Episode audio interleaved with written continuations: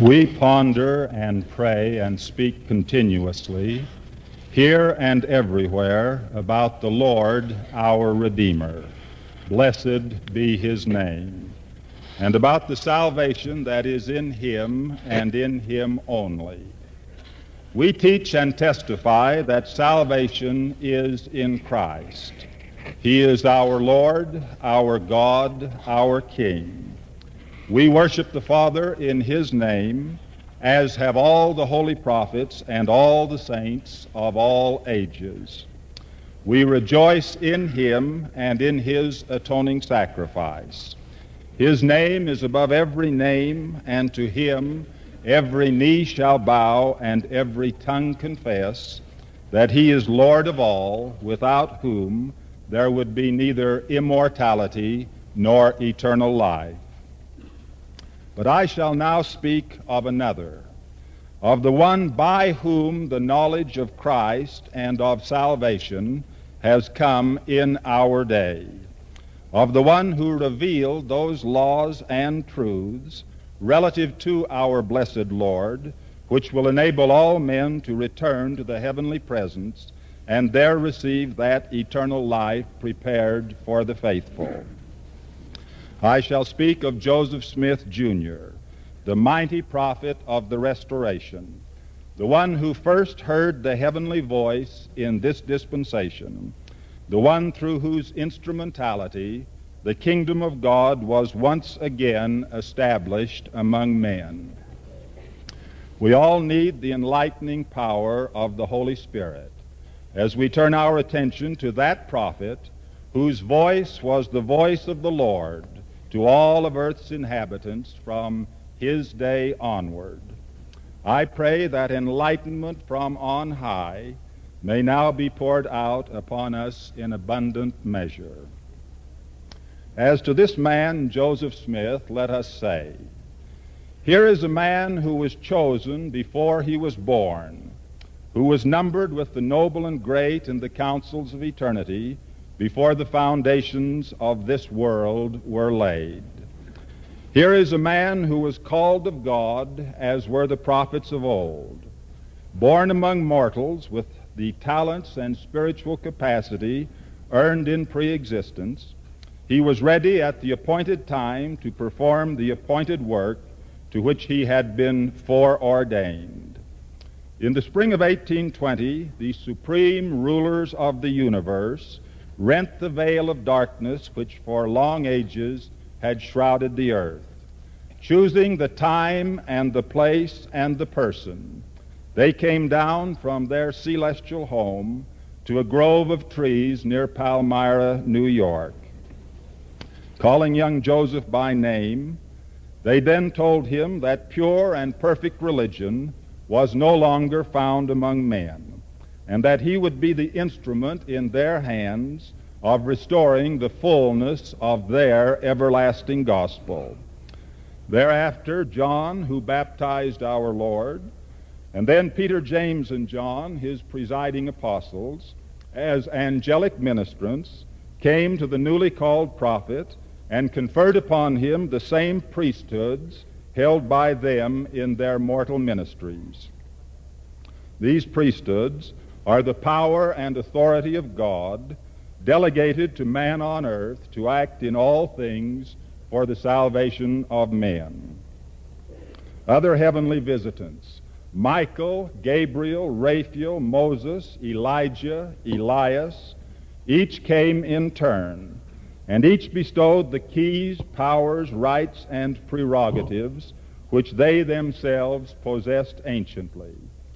Joseph Smith thus became a legal administrator, called and commissioned from on high to represent the Lord, to be his mouthpiece, to preach his gospel, to administer his ordinances.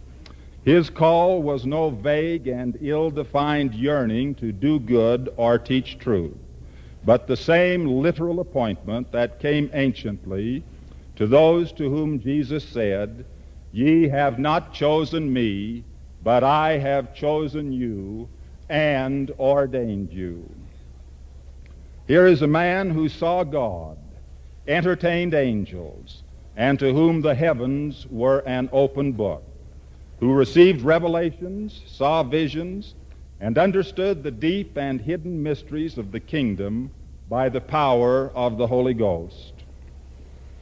During that Pentecostal period, when there was such an outpouring of divine grace in Kirtland, Joseph Smith saw the celestial kingdom of God and the glory thereof. He saw the transcendent beauty of the gate through which the heirs of that kingdom will enter, which was like unto circling flames of fire. Also the blazing throne of God, whereon was seated the Father and the Son. His vision of the degrees of glory is the most complete and wondrous account of that which is beyond the veil, which has come to us from the pen of any prophet. His numerous revelations, given in the name of the Lord, set forth the wonders of eternity and the glories of the gospel as plainly and persuasively as do those of the apostles and prophets of old. Here is a man who has given to our present world more Holy Scripture than any single prophet who ever lived. Indeed, he has preserved for us more of the mind and will and voice of the Lord than the total of the dozen most prolific prophetic penmen of the past. He translated the Book of Mormon by the gift and power of God, which book is comparable to the Bible itself, is an account of God's dealings with the ancient inhabitants of the American world, and contains the fullness of the everlasting gospel. He received and published to the world many visions and revelations, which set forth the hand dealings of deity with his people in our day. About 250 pages of these are in the Book of Doctrine and Covenants. Others are available in the history of the church. He revised and added to the King James Version of the Bible by the Spirit of inspiration doing more to perfect that holy volume of writ and to return it to its state of pristine perfection than any single person has ever done. Much of what he did in this respect is now published in the Pearl of Great Price. His sayings and doings, his goings and comings, the details of his daily life are well known. His journal, covering primarily the period from the organization of the church in Fayette to his death in Carthage, is now published by the church in six volumes, totaling 3,295 pages. Here is a man who, like the Master, whose servant he was, cast out devils and healed the sick.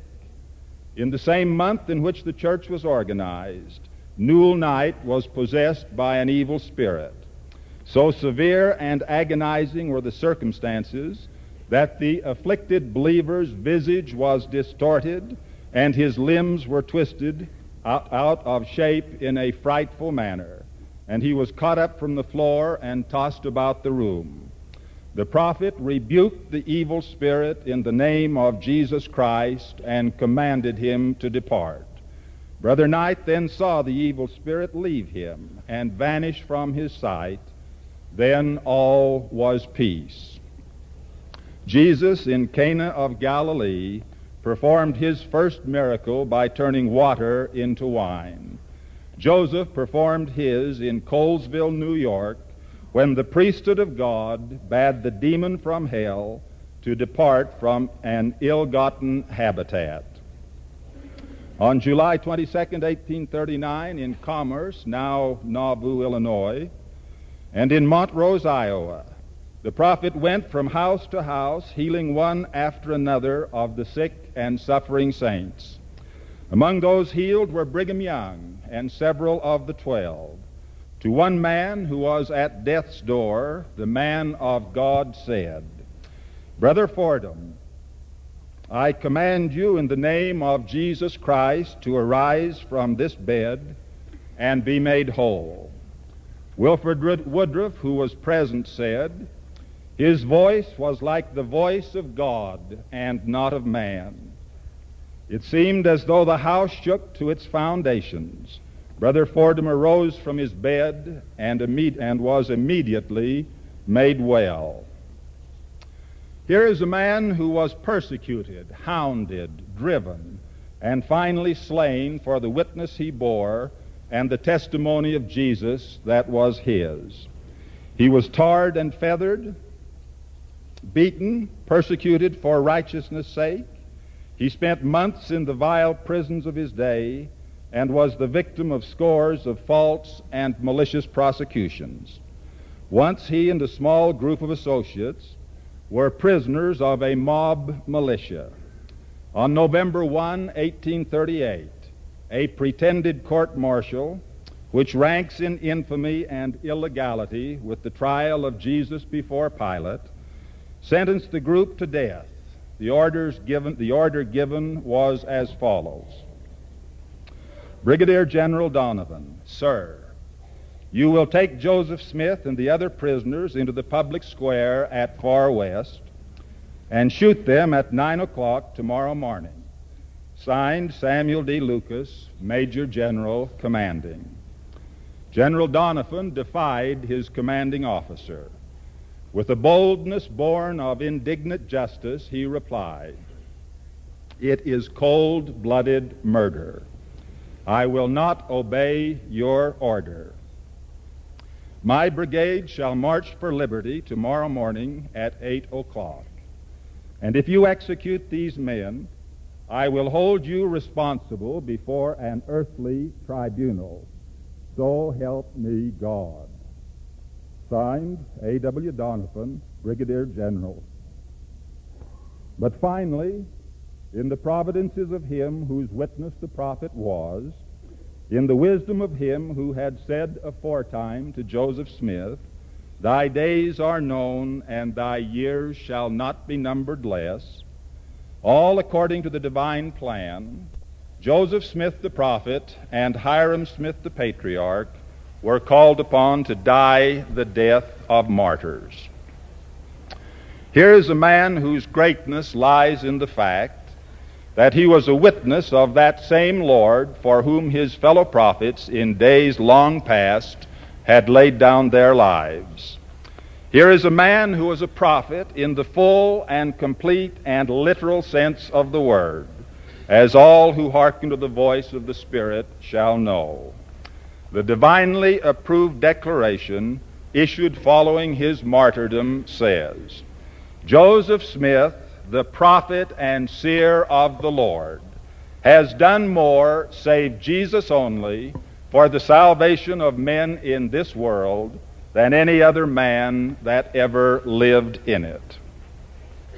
Here are the words of deity spoken to Joseph Smith, by which all men can judge the state of their own spiritual development.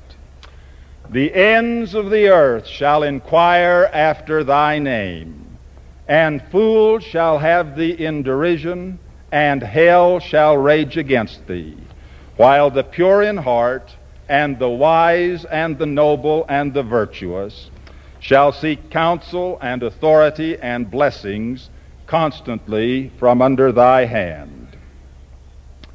All men may well ask themselves, where they stand with reference to Joseph Smith and his divine mission. Do they inquire after his name and seek that salvation found only in the gospel of Christ as revealed to his latter day prophet? Or do they deride and despise the Lord's living oracles and say that God no longer speaks to men in the way he did anciently? The great question which all men in our day must answer, and that at the peril of their own salvation, is Was Joseph Smith called of God? As for me and my house, we shall seek counsel and authority and blessing constantly from him and from those who now wear his prophetic mantle. Now let there be no misunderstanding.